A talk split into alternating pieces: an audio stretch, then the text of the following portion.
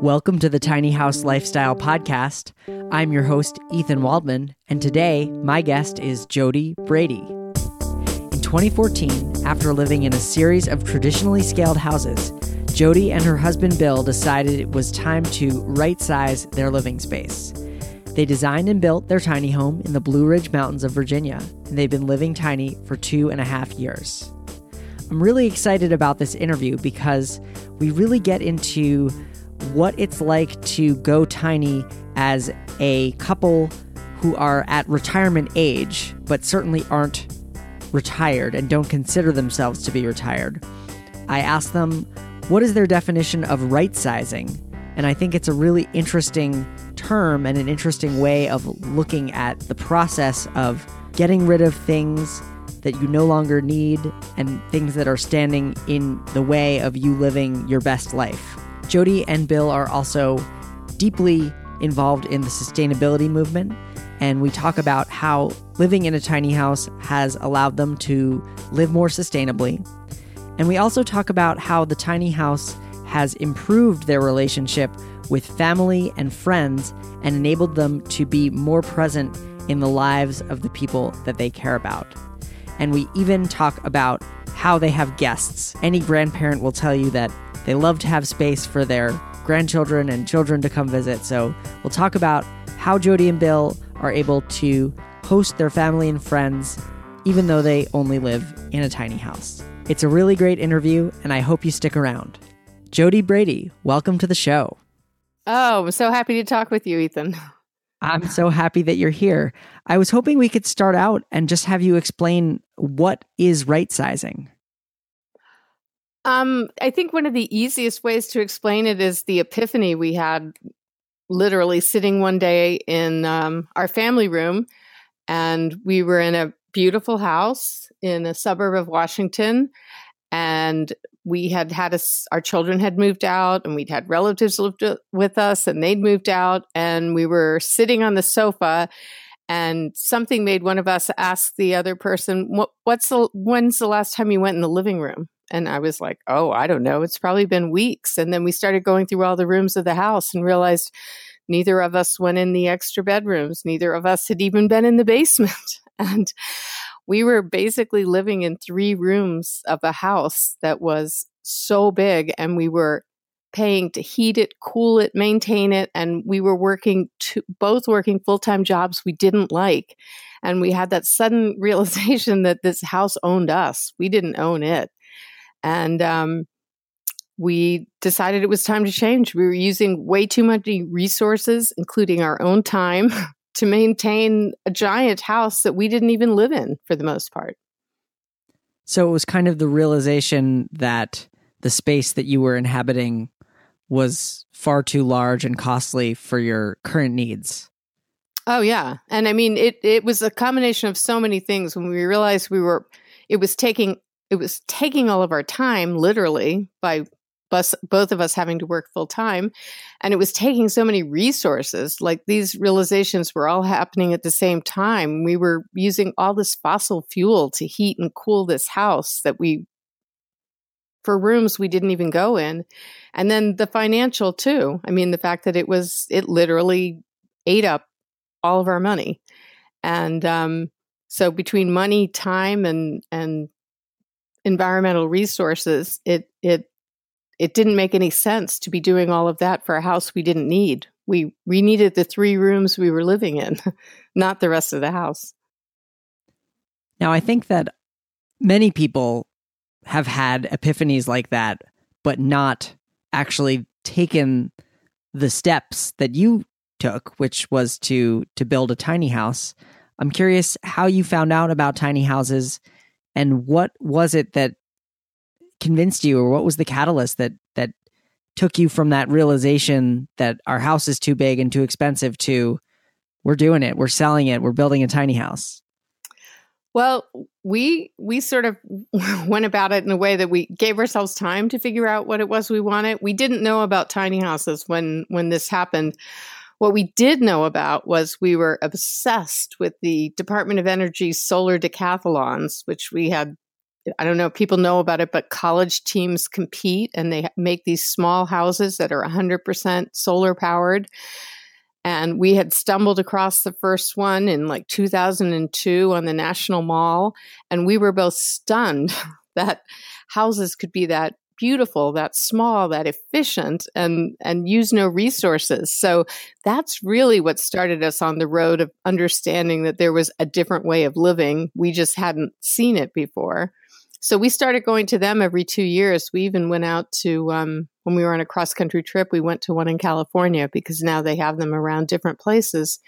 But so that was the start. But what what we did was when we had that realization, we decided the first step we had to take was just to sell that house.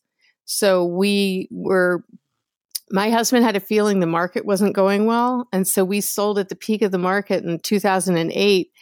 And th- we made a lot of money on that house because we'd fixed it up and um, it allowed us to quit our job. So right away, we changed the whole equation because we had time and we didn't have the financial needs we did. And we had a relative ask us if we would fix up their condo, and it was a perfect next step. So we moved into a two bedroom condo while we were fixing it up to sell for them and realized that was more space than we needed. So over a series of years, we um, tried out a, a smaller apartment and rented it and said, nope, that's too big. And then we tried a one room bed, a one bedroom apartment and said, we don't even need this much space.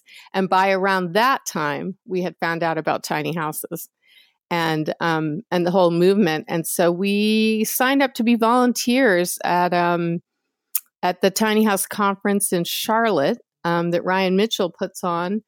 And we thought, well, we'll just, that was the first time we stepped inside a tiny house and the first time we talked to people who lived in them. And that was the real turning point turning point. And we came home and ordered a trailer and said we're going to do this. I love that. So you you really also right sized your tiny house by stepping down. You didn't just go straight from a big house to a tiny house on wheels Oh no, no. There were several iterations in between that we tested out, and um, it it really gave us the confidence to know yeah, we we paid attention to how we lived and the spaces we lived in. So by the time we designed this tiny house, it really it fits us like a glove. It, it wouldn't work for everybody, but it's it is the way we live. Yeah, and I don't want to make any assumptions about your age, but you know, I know that you have grown grown children and you know, I think of my parents who are by no means hoarders, you know, they they have a very neat and organized house and it's not giant, but there's so much stuff like furniture that has been accumulated over the years, memorabilia, art, all these things. And I wonder, was it hard to to downsize that stuff? Because I'm assuming that you weren't able to take it all with you to the tiny house. no, no, not at all. And and I don't mind talking about age. I'm I'm 61 and I have four grandchildren. So um yeah, it took us a long time to get to this point. I admire the people who are younger and figure this out, but um, we had a lot of stuff because we had had a we owned a series of six houses each, you know, and they tended to get bigger over time. And when you have a big house, it's easy to fill it. So when it came, when we decided it was time to sell that last house, the thing that really helped me was to say, everything we sell is part of the dream and and getting away from basically the work we didn't want to be doing. And um, it's a step towards the direction we want to go in. And as long as i kept that in my mind um, i just i worked really hard. I mean i want to say that too. If you um, put some effort into it and made sure we sold everything for the most we could. So that that was part of not having to work again was maximizing the value out of everything and just keeping the mindset this is this is part of where we're going. This is not something to be sad about. This is part of the dream. And it and what we came to think of it is as editing your life. And it that process actually made us realize that we didn't really even care about most of the things that were around us it, it wasn't that hard and the things that we really cared about we found ways to keep like we we had six giant boxes of pictures and we went through them all, which took a while. figured out which ones really mattered to us and had them all digitized. And so that was gone. We we went through all these CDs. We had hundreds of CDs and decided the ones we actually really listened to and digitized them and then made a lot of money selling them. And we went through the books and unless it was a book written by a friend or I I have a real affinity for antique books, so all the old books got to stay. Um, yeah, we realized we could check them out of the library anytime. So we sold all the books. And anyway, we got really good at figuring out what would sell on eBay, what would sell on Craigslist, what, you know, what, what we sent things to auction houses. That was some of the art. We had inherited some art and we just realized if we maximize what we get for it, it, it wasn't something we'd ever picked out. So anyway, that was another process and another journey. And it took, it, it took a while, but because we kept stepping down, um, we had the time to just keep selling things. So, do you have antique books in your tiny house? Is that one thing that that made the cut? Okay, the things that made the cut that are sort of ridiculous in a tiny house are all of one of my grandmother's silver. I have beautiful antique silver. I have my other grandmother's china set, all the antique books, um, mementos from family and from our travel, we found ways to work them in.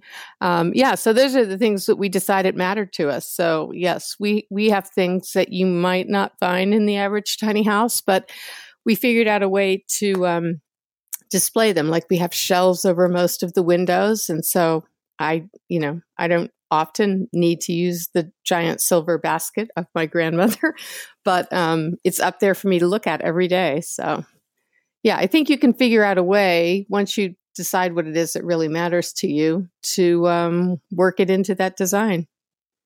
Yeah, absolutely. You can keep the things that are meaningful to you with within reason. Yeah, yeah. And as time went on, it got easier and easier. That's what I have to say. It seems daunting when you start and you're like, how can I get rid of any of this? And if you just start doing it, it gets easier. There's definitely a momentum that can build up when you get in that mindset. And I think what you you said earlier is really important, which is keeping your end goal in mind so that it that you don't have to feel sad or feel like, oh, I, I have to get rid of this stuff because I can't have it anymore. It's I need to get this out of my way so I can start on this ideal life or to to start on this new path that's going to be just better for my life.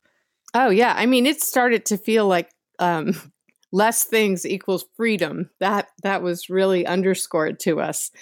Um, there was less to haul around, less to take care of, less to sort out. Um, yeah, it it actually became something I enjoyed doing. I didn't I didn't dread it. I was like, we don't use this. Nope, not staying here. Um, and you know, we're at the point now where we financed everything, so I give away a lot more things than I did in the beginning when um, we were raising the money to make the leap. Um, but yeah, I, I still feel that way now that I, I come to see life in a very different way as, you know, I want to be rich in people and experiences, and I want to be very careful about how much, how many material things I accumulate. Now, I've met you and Bill in person, and I know that you both care a lot about sustainability. And so I'm curious, you know, what were you doing before you were living in a tiny house in terms of living sustainably? And how has the tiny house enabled you to kick that up a notch and live more sustainably? Oh, that that was a big part of the switch. I um I had been doing a lot of reading and thinking and came to be sort of horrified by the way we were living and the resources we were using and and you know became more and more convinced that um, we had to reduce our reliance on fossil fuel and but we couldn't do that while we were in a house so that was part of what made that whole transition easier is that we did not want to be living the way we were living anymore um, so getting rid of the house was really the big first step, and then continuing to educate ourselves. And um, I I was in a program at the time called Just Faith, and one of the big questions um, that was asked there was how much is enough? It was it's literally the name of a book but it was it was also something that we talked about all the time like how much is enough for you to live a good life? Um, how many resources more than that should you be consuming? And so as i started thinking that way i knew i didn't want to live the way i was living. And so it's just been a continuing education and like um, we both sort of specialize in different things. And um, I, in the meanwhile, I've, I've become a Virginia Master Naturalist um, because I, I want to learn more about um, healthy ecosystems and how we can be part of that. And Bill's sort of focused on learning more about renewable energy. And, you know, we're not even where we want to be with that. But in terms of designing this, that was important to us. So we actually spent money to make ourselves more sustainable. So we have a, a solar generator that gives us most of our energy. It's a Solman Classic by Sol Solutions. Um, we have an alcohol burning stove because we made the decision that we didn't want any propane here. And I know that that's a solution for a lot of tiny house people, especially mobile ones. But since we were trying to get away from any fossil fuel, um, it made it harder, but um, we eventually found this great alcohol burning stove.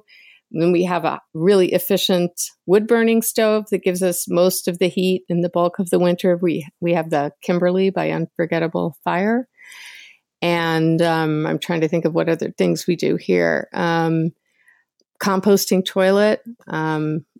You know, I once I started reading about how much drinking water we were flushing around every day, I was like, I I never want a flushing toilet in my house again. So, yeah, more things even than I can think of now. Starting to grow our own food, not using pesticides, not using fertilizers, planting native plants. So it's it's like a, a whole living way of thinking, a new way of thinking about how we live and what we consume and what we do to the planet. It's it's wonderful, and you've really touched on what I think is one of the big paradoxes of tiny house living, which is that propane question, because it is difficult to if you want to be off grid in a tiny house and you live in a cold climate, your options for heat are really wood or propane. And, you know, as you can probably attest to, wood stoves are wonderful, but they require your presence to maintain that heat source. Exactly. You can't leave your house for a week and turn the thermostat on on your wood stove and expect to come back to a warm house. Right, right. And so the way we've gotten around that, when I told you that we get most of everything is done on our solar, so like lights, plugs, refrigerator, all of those things, but we have a couple plugs that so Bill wired the house for the solar and he also ha- we have a separate wiring that actually connects to the electricity at our friend's house. And because things like hot water heaters and portable space heaters use so much electricity, we were at the point where we were worried about spending so much more on solar, we would have had to double. We are we're already spending like five thousand on our solar, and we would have had to go to ten thousand. And we were like, let's let's make sure all this works before we double the price of our solar. So we actually draw for those things from the grid electricity of our friend's house. And, you know, that won't work for everybody. Like if you're on the road and, or you're in a place where you have to be totally off grid. But for us, it was the, the compromise that made, made financial sense and just also functional sense. You and Bill have grown children. You've had successful careers. And most people in your position in life seem to be moving toward the superlative version of things, you know, their dream home, their dream car. And this is usually synonymous with luxury and size and, you know, the accumulated wealth of, of having worked for all those years. And I would imagine that some of your peers would see tiny house living as kind of a step in the opposite direction.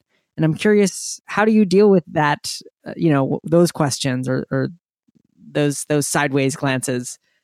Oh, most mostly I, I just I just laugh. I mean, because I actually had people warn me, tell me that we were making a serious mistake and no one would want to live like this. And and I was just like, hey, I'm not telling anybody else to live like this. Um, but the year we spent building this house was just incredible for us. We it was hard work, but we we loved it and and we don't want to live any other way, but what it's given us is like we love to travel. We we always have. But now that we don't have big expenses and we have a house that doesn't need a lot of maintenance and we have time, um, that's what we've been able to do. We've we've driven cross country twice. We've um, we just got back from a month in Greece. It was amazing, and we never could have done that when we were both working full time jobs, and and and we wouldn't even be doing it now if if we you know had reached retirement age and then you know still had all those other expenses. So. Um, it's given us time and it's given us the ability to do things we love like wander we spent eight weeks in Panama. We walked the Hadrian Walls Trail. We've walked part of the Camino in, in Spain. So um, that's what matters to us. Right. So you've traded your large your large home for large travel. Mm-hmm. And and also I want to say the family thing.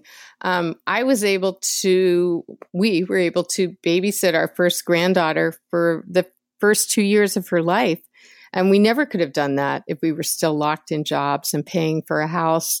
Um, our son in law was in medical school and our daughter was working. And we, we just jumped in and said, Hey, we'll, we'll move to Philly and, and watch the baby. And, and then, and that got me back into writing fiction because I started writing during her nap time. So it makes a much more flexible life. And then sadly, both of our mothers got sick around the same time. And we had the freedom to be with them the last year of their lives. And, you know, we literally lived with Bill's mother for a while and, and we were able to help take care of my mom. So, um, yeah, so travel, but also it allowed us to focus on our family. That's so great. And, you know, the word retired and retirement, it just, it does not seem to me to be an accurate descriptor of the life that you're living, though you're not, you don't have your full time jobs anymore. Do you have a word or a term that you consider yourself to be? Well, I, I told my husband that we can't say we're retired because people think then that you actually worked at a job long enough that you have somebody paying you to do this, and we don't. so, um, yeah, I, I, and I don't even think of us as not working because, uh, you know, I still take on odd jobs every now and then, and we're constantly working on projects. So I'm trying to think of what I, I, I would just call it living. We do a lot more living and a lot less working. I used to work in a cubicle staring at a computer for eight hours a day. So yeah, I would say what we're doing now is living. and I I do a lot of volunteer work now around the naturalism thing and you know so I'm not getting paid for it but I've been able to work on stream monitoring and you know planting trees and planting parks. And so no I don't get money for it but it's it's amazing work. And you so you're getting to do work that is actually meaningful to you and it doesn't matter that you're not getting paid to do it Oh yeah, and and I mean the lifestyle to me because because we can. I mean we can afford to do that now, um, and you know I still take jobs and earn money, um, but um, in general our expenses are so low that um, you know if we keep them low like this, we're we don't have to have jobs like we used to. Oh, and I was going to say something and I forgot it. It, it went away. Oh, I like to be outside. I mean, I would probably, except when it's raining and cold, I don't like being cold. I like to be outside. So I was such a bad fit to be in a cubicle in a basement with no windows for too much of my life. So, um, you know, now I'm, I'm, whether it's paid or not, I, I'm outside a lot more than I'm inside, which makes me happy. You've also become tiny house teachers and uh, I've I've seen you in action at a couple of different tiny house conferences, and you give a great tiny house composting toilet presentation. the poop scoop on poop, yeah. the scoop on poop. Um, so, what composting toilet system do you use in your tiny house? Um, we're the bucket system. Um, so two buckets inside a box that we, you know, we built to fit in in the um, in our bathroom size, and one has the cover, and and then we've done a couple things that to kind of refine it and make it even easier. So we use these things called bio bags inside the bucket where the black waste goes, and it keeps it all so clean and they degrade. And then we use a urine diversion system. So we um, have the uh, what is it? The Separett eco privy. Um, so that um, for us, it works great to have, we can just have the urine go off site and into a mulch pit. And then we compost. We have a, a series of big barrels where we put the black waste and it stays in them for a year. And then we actually move it to an outdoor compost pile. And then we're just super careful with it. So we only use that on ornamental plants. And then we have a separate composting system with all the food and yard scraps that goes on our vegetable garden. And you have the space that allows you to do that on the land where you're parked? Yes. So we're we're we were invited to take a corner of a friend's land, so it's kind of rural and um, yeah, so we're, you know, pretty compact, but we have enough room to have a vegetable garden and our compost set up and and lots of gardens. I I love to garden, and that's one of the you know big things that have changed with me as I've become a total advocate of planting only native plants um, that support the wildlife that's around you. Um, but yeah, I have room to garden and I apparently love to move stones around, so I'm always in the woods. We have a lot of stones here, and then building walls and paths and piling up stones. I think it's my therapy. Yes, chop wood, carry water, right? Yes. Was finding that land to park your tiny house difficult?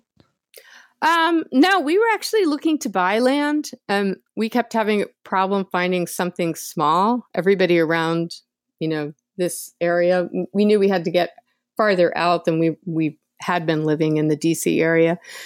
And they were selling off old farms and giant tracts of land and and we didn't want that much and we couldn't afford that much and we had a friend who kept saying or or you could build on my land or you could build on my land and one day she sat us down and just said I don't think you're listening. I I actually would like you to build on my land and it just made so much sense once she said that because she's a single woman our age and it's a sort of remote setting and it works out great for both of us. So we have this beautiful setting at the edge of a forest and she has people around to help with things and um, we pay her um, you know, just a, a, modest amount, but it, you know, she gets money and we have a really affordable, beautiful place to live. So, yeah, I think sometimes it's, you know, the answer is already in front of you and you're just not listening, which was the case with us for like the year we looked for land and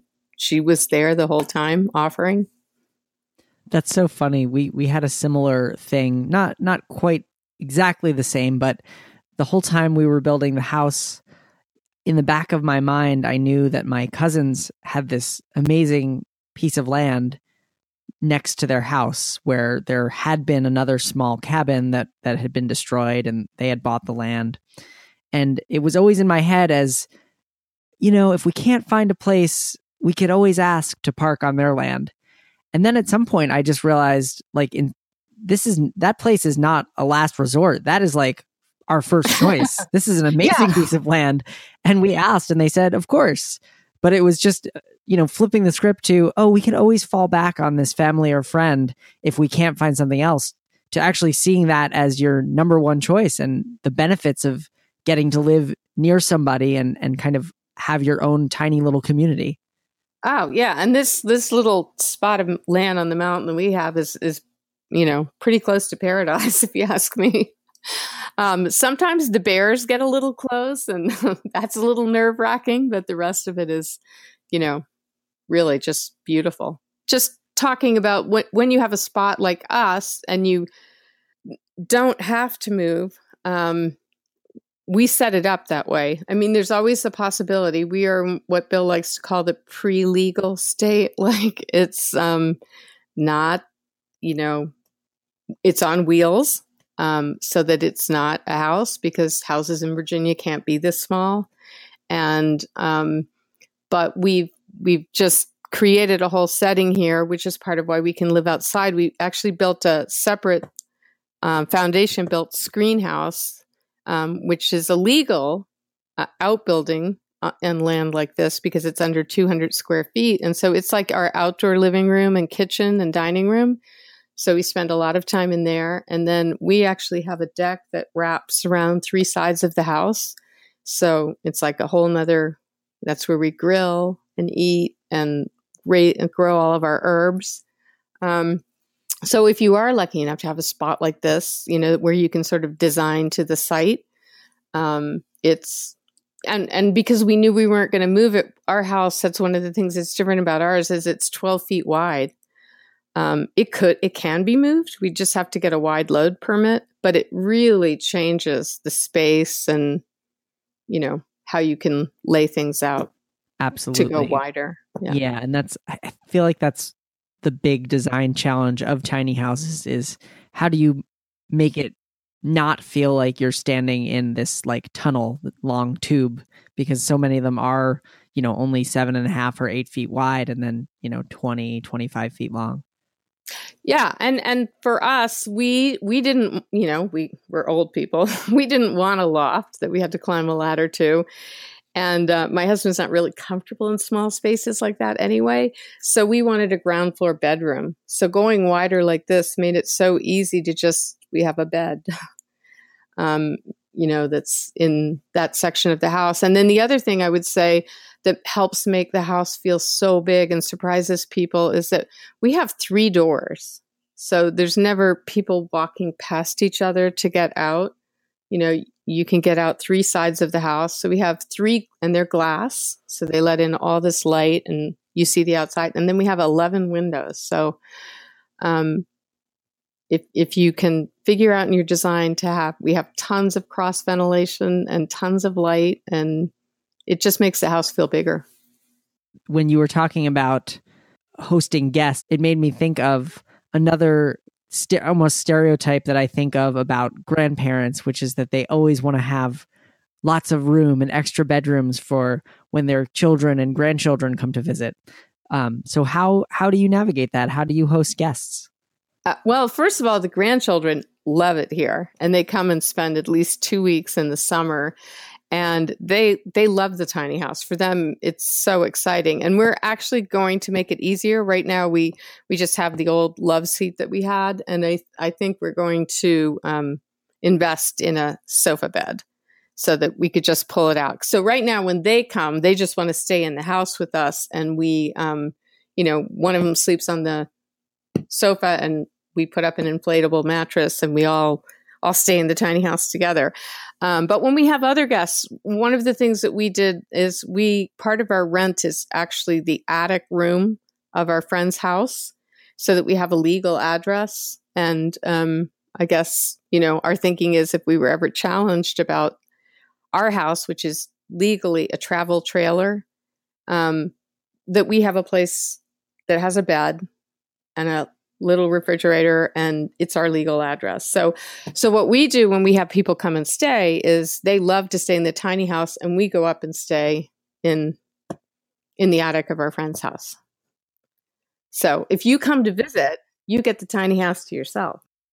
So, one thing that I like to ask all my guests is what are three resources? It could be books, movies, TV shows, even I've had lots of musical recommendations too just things that have inspired you along your along the journey? Well i guess the first one that comes to mind right away is what i started with talking to you about our inspiration the solar decathlon. Um, and and there's like a site um, i think it's like solardecathlon.gov and they now have them all around the world. They're international, but they still have them, I think, every two years, different places in the US. And even if you can't make it to one, if you go to that site and you look at some of these designs and you and you see the technology that's already out there to make um, living off grid n- not even just possible to make it, you know, enviable. um, so I, w- I would say that's one. Um, oh, and actually, Bill reminded me he, his earliest inspiration was this book that was actually published in 1979 called The Little House. It's by Leslie Armstrong. And it, it was about scaling down and designing so that um, people who wanted a house but but didn't have money. I mean, that was real emphasis. But the design is impeccable and it was flexible. And that was his first obsession with going, I think I want to buy a house. So um, we we hadn't had one for a while and he actually found one on eBay. um, but it's it's a remarkable book, way ahead of its time. Um, and let me think. Oh, and I, I should give a shout out to um, Dan Louche. He his tiny house design and construction guide. Um, we that was actually sort of our overview of how to build the house. Like we'd done a lot of renovation work on all the houses we er- owned. We would fix up a house and you know, and then eventually sell it for a lot more money. But um, but we never built something from scratch. So that book was just a great, you know, sort of like these are the steps. This is what to do. And we had met him at that first conference that we volunteered at. Um, we actually bought our trailer from him too. So um, yeah, tiny house design and construction guide was really helpful to us. Well, Jody Brady, it's been so wonderful talking with you. Oh, it's always great to talk to you, Ethan. So I hope to catch up with you again soon. Thank you so much to Jody Brady for your time today. You can find the show notes for this episode, including links to Jody's recommended resources at thetinyhouse.net slash Jodi. And I need your help. If you're enjoying the show, please take a moment to rate and review the Tiny House Lifestyle podcast in Apple Podcasts or Stitcher. Your honest reviews help others find the show. And if you haven't yet subscribed, please do subscribe in whatever app you prefer for listening to podcasts. It's free and ensures that you'll never miss an episode of the Tiny House Lifestyle podcast. And finally, if you're looking for the ultimate guide to planning your tiny house, check out my comprehensive resource, Tiny House Decisions. Tiny House Decisions is the guide I wish I had when I built my tiny house and comes in three different packages to help you get a jumpstart on your tiny house planning process. Save hundreds of hours of research and thousands of dollars with Tiny House Decisions. You can learn more at thetinyhouse.net slash THD. And for podcast listeners, we're offering a special discount. Use the coupon code TINY to take 20% off any package. Again, that's thetinyhouse.net slash THD, coupon code TINY for 20% off. That's all, and I'll be back next week with another episode of the Tiny House Lifestyle Podcast.